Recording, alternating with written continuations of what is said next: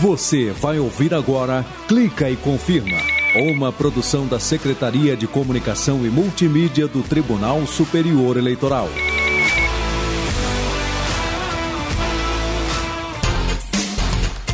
Fala galera, tá começando mais uma vez o Clica e Confirma, o programa que traz a justiça eleitoral brasileira para mais perto de você. Ah, vamos nessa! Clica e confirma. Olha só, você sabe o que, a justiça eleitoral tem a ver com consciência antirracista? Bora saber então. Hoje a gente vai falar sobre a inclusão das pessoas negras no processo democrático e na política. E o meu bate-papo é com a desembargadora Ângela Salazar. Ela que é presidente do Tribunal Regional Eleitoral do Maranhão.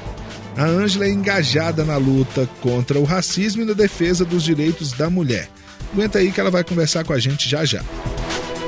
E você sabe o que, que acontece com as urnas eletrônicas depois que acaba uma eleição? Como é que é? É isso mesmo, rapaz. As urnas têm que ir para algum lugar, né? Fica frio, se acalma que ainda hoje eu vou te contar. Eu não. Quem vai te contar é a Renata Gorga. Bora, bora, que tá começando Clica e Confirma. Clica e confirma. Entrevista. O Tribunal Superior Eleitoral, por meio da Assessoria de Inclusão e Diversidade e também da Comissão de Promoção de Igualdade Racial, realizou um evento em comemoração ao Dia da Consciência Negra, o encontro Democracia e Consciência Antirracista na Justiça Eleitoral. E quem participou desse encontro está aqui com a gente, aqui nos estúdios da rádio aqui do TSE, aqui no Clique Confirma, a desembargadora Ângela Salazar. Ela que é presidente do TRE, Tribunal Regional Eleitoral do Maranhão. Tudo bem, desembargadora? Tudo muito bem, graças a Deus. É um prazer te receber aqui para a gente falar, né, é, de um assunto tão importante que é a inclusão das pessoas negras na política e na, no processo eleitoral, né? Na democracia, enfim. Teve esse encontro agora, a gente teve aí o Dia da Consciência Negra nesse mês, né? E eu acompanhei a sua fala, a senhora se emocionou, né, desembargadora, ali no, no evento, né? É, porque é toda uma representatividade quando a gente senta né, ao lado de um presidente do tribunal de tamanha envergadura, que é o TSE, e do, do, nosso corregedor, a gente sente também o peso da responsabilidade, a gente sente também que estamos ali representando um coletivo. Olha aí. Desembargadora, muita gente acha que não tem racismo no Brasil, acha que há um preconceito social e que o preconceito é apenas com o pobre. A senhora que é negra, presidente do TRE do Maranhão. A senhora já sofreu bastante preconceito, né? É, essa, essa afirmativa aí é, é, é negativa. Existe sim racismo, e é um racismo cruel, né, excludente, que nós temos aqui no Brasil. Não é o fato de você ser pobre ou rica ou, ou, ocupar cargos de destaque no Brasil que você não está numa situação de vulnerabilidade, como a questão do racismo. Eu mesma, até pelo olhar, assim, quando estou com os meus pares, e a gente sente esse olhar discriminador, esse olhar excludente. Então, Existe aquela sim racismo de, no aquela, Brasil. Aquela coisa de colocar o negro como um, um ser inferior, né? Numa condição de subalternidade, de inferioridade, de invisibilidade. Só que nós temos que ser valentes, ousados, né, determinados e partir para conquistar o nosso espaço, tanto na esfera pública quanto na esfera privada. Agora, desembargador, pela primeira vez, os candidatos né, que fizeram a autodeclaração como negros, pela primeira vez foi um pouquinho mais da metade, né? E a gente teve também é, mais ou menos 30% de eleitos, sendo que a gente tem a maioria de negros no Brasil. Ainda falta, a, a gente está superando esse racismo, mas ainda, tá, ainda falta muito, né, desembargador? É, eu costumo, inclusive, eu disse isso ainda há pouco na minha fala, que isso só vai mudar isso só passa a, a, redução do racismo porque nós não somos ingênuos e nem hipócritas de afirmar que nós vamos acabar com o racismo no Brasil, porque isso é uma questão histórica. A forma como a sociedade brasileira foi estruturada, né, que foi no ideário do, patriarca, do patriarcado, do machismo, do sexismo. E é, essa coisa está no subconsciente das tá pessoas. Está no subconsciente né? das pessoas. Então, essa desconstrução tem que vir através da educação, a educação no sentido amplo. A pessoa tem que se educar para educar o outro com relação a essa temática. Olha aí. Como, como é que a senhora está analisando essa evolução, né? A gente teve aí é, normas que favoreceram a inclusão das pessoas negras. Como é que a senhora avalia é, é, é essas normas aí que favoreceram a inclusão na política mas ao mesmo tempo que ainda falta muito. Qual a sua avaliação? Olha, eu acho que nós avançamos um pouco, mas eu acho que tem que haver fiscalização. Né? A imprensa tem, é, demonstrou há pouco tempo, nos mostrou a todos nós, de que muitos candidatos se autodeclararam negro e se quando você olha o perfil, olha realmente a, a fotografia, eles não se tratam de pessoas negras, né? Não são pardas e nem pretas. Mas tem candidatos que são brancos, a olhos vistos são brancos. Quer dizer, aquilo ali foi para pegar o incentivo, né? Que, que a justiça eleitoral. Com certeza. É por isso que eu acho que deve haver uma fiscalização mais rígida, mais rigorosa. Quer dizer, mostrou aí que é, as pessoas ainda estão pensando mais no dinheiro do que na inclusão, né, desembargador? Com certeza. Por isso é que se tem que trabalhar, promover é, cursos né, para conscientizar, sensibilizar os presidentes de partidos, os, enfim, toda a sociedade. Né? Mas eu acho que a responsabilidade também recai, sobretudo, dos presidentes de partidos e de coligações. Gente, eu, tô com a Ângela aqui, ela é muito. É, é, a gente sente uma energia muito boa conversando contigo, desembargador, mas eu, eu quero falar é, de uma situação que que não é, não é boa, né? Porque a gente está falando aqui de racismo, né? Eu queria que a senhora contasse quais as dificuldades referentes a essa questão do racismo que a, que a senhora enfrentou até chegar à presidência agora do TRE. As dificuldades são várias. O fato de você ser mulher, ser negra e vir de uma família de, de humilde, né? É, eu sou filha de meus pais, são semi-analfabetos, eu não tenho mais pai, eu só tenho mãe. Quando minha mãe, minha mãe só tem até o terceiro ano primário, como se falava antigamente, e quando meu pai casou com minha mãe, meu pai sequer sabia ler ou escrever. Ele foi alfabetizado pela minha mãe. Ele faleceu em decorrência de um acidente de trânsito com 50 anos. A minha mãe ficou viúva com 48 anos e somos uma família de 12 irmãos. Né? Mas, graças a Deus, eles sempre tiveram uma visão de homem de sociedade, mesmo sendo semi-analfabetos, conseguiu é, é, beneficiar os seus filhos através de um curso superior, né? conceder um curso, oportunizar os seus filhos, a todos nós, um curso superior. Então, não foi fácil. A gente tem sempre que. É, nós tivemos que demonstrar que somos mais fortes, tivemos que estudar muito mais do que o branco para poder é, conquistar esse espaço que todos nós conquistamos. Eu tenho irmãos médicos, engenheiros, assistentes sociais. E se, e foi... Quer dizer, a educação é o caminho. É o caminho, jeito, é né? o caminho. A educação no sentido amplo, né? Que você também não deve abrir mão dos princípios e valores universais.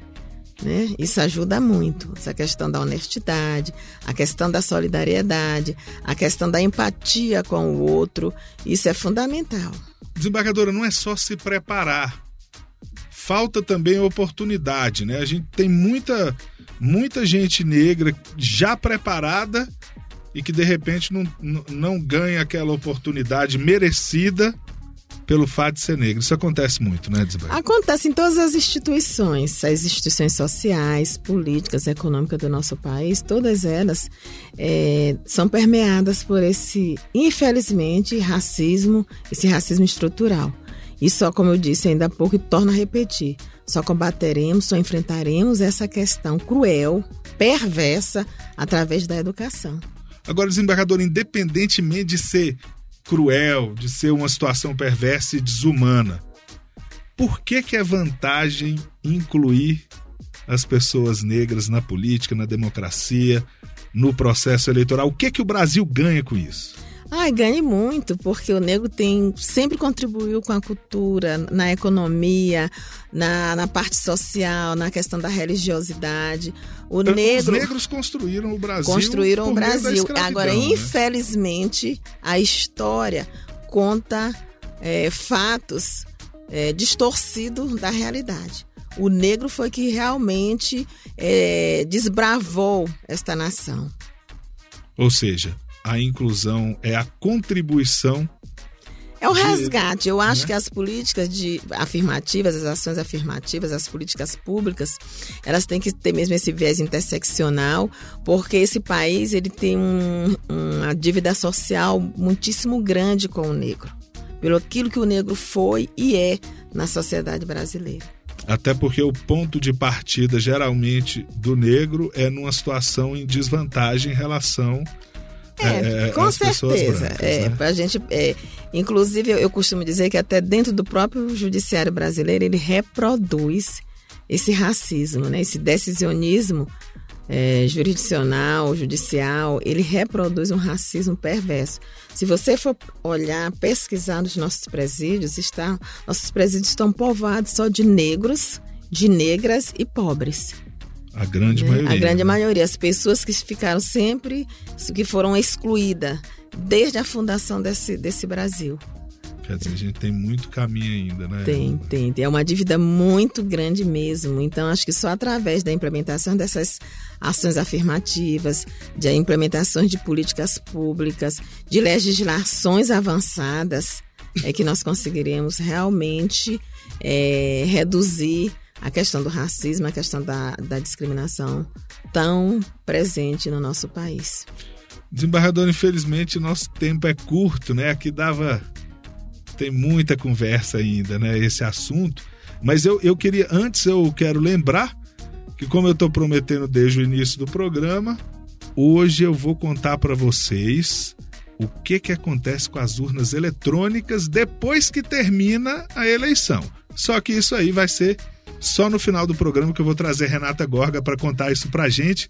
E agora eu vou me despedindo aqui, a desembargadora Ângela Salazar, presidente do TRE do Maranhão, ativista né, na causa da, da defesa das mulheres e também é, contra o racismo, no combate ao racismo. Desembargador, muito obrigado pela sua entrevista, por ter falado aqui com a gente no Clique Confirma. Eu que agradeço a oportunidade, nós estamos à disposição. Clica e confirma. Justiça Eleitoral mora ao lado. Olá, Jane, nosso primeiro programa de dezembro, né? É verdade. Não é, Fábio? Olá pra você, olá pra todo mundo clicando por aqui. Pois é, o ano voou, hein? Amo dezembro. Natal, as luzes coloridas, ano novo pra renovar as energias e fazer promessas, fazer dieta, caminhar e principalmente olhar o mundo com mais alegria e com mais compaixão também, né? Essa parte de fazer dieta eu não gosto muito não, viu, Jane? Eu prefiro continuar me alimentando bem, viu?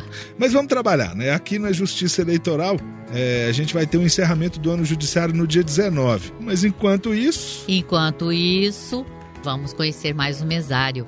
É o Pedro Castilho Dias, nascido no Chile e naturalizado brasileiro. O Chile é o segundo país mais longo do mundo, hein, Jane? Olha só. Tem cerca de 4.300 quilômetros e fica. Ele fica voltado né, para o Oceano Pacífico. O Chile é a terra do povo Inca. Também pertence ao país, né? No Chile ali tem aquela famosa ilha de Páscoa, com aquelas estátuas gigantes, né? Os moais, né, Jane? É, e outra curiosidade do país é a mina de Chuquicamata. Que nome é esse, Jane? É, Chuquicamata? Chuquicamata, considerada uma das maiores minas a céu aberto de todo o mundo que extrai o cobre. Mas o Pedro deixou tudo isso para trás e veio para o Brasil e ainda participa do processo eleitoral como mesário voluntário. Conta mais pra gente, Jane. Certo, Fábio?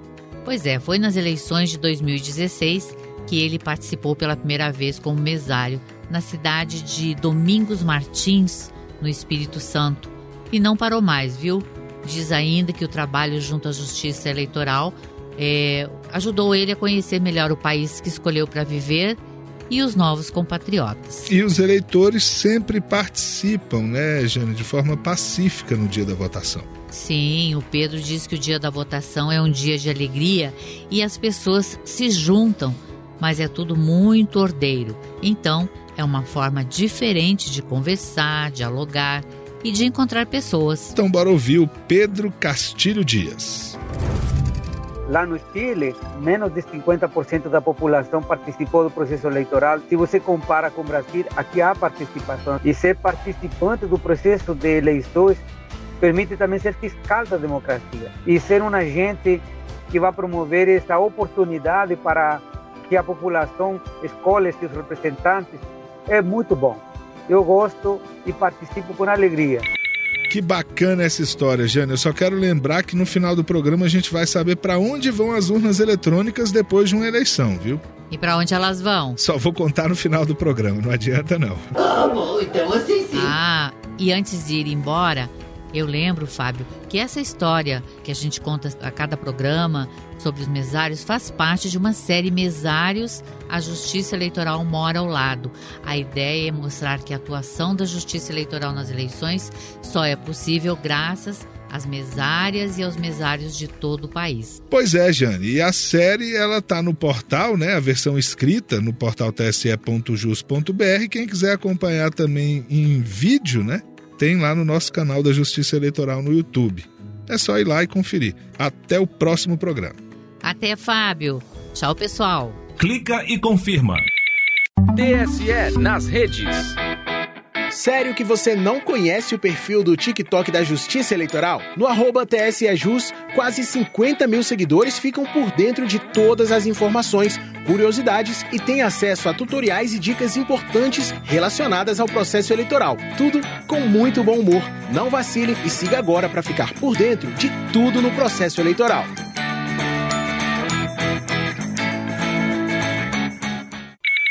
Clica e confirma. Pessoal, agora virou rotina, todo fim de ano tem premiação pra gente. E dessa vez o TSE venceu o prêmio ABERD 2022 nas categorias especial e comunicação para a democracia.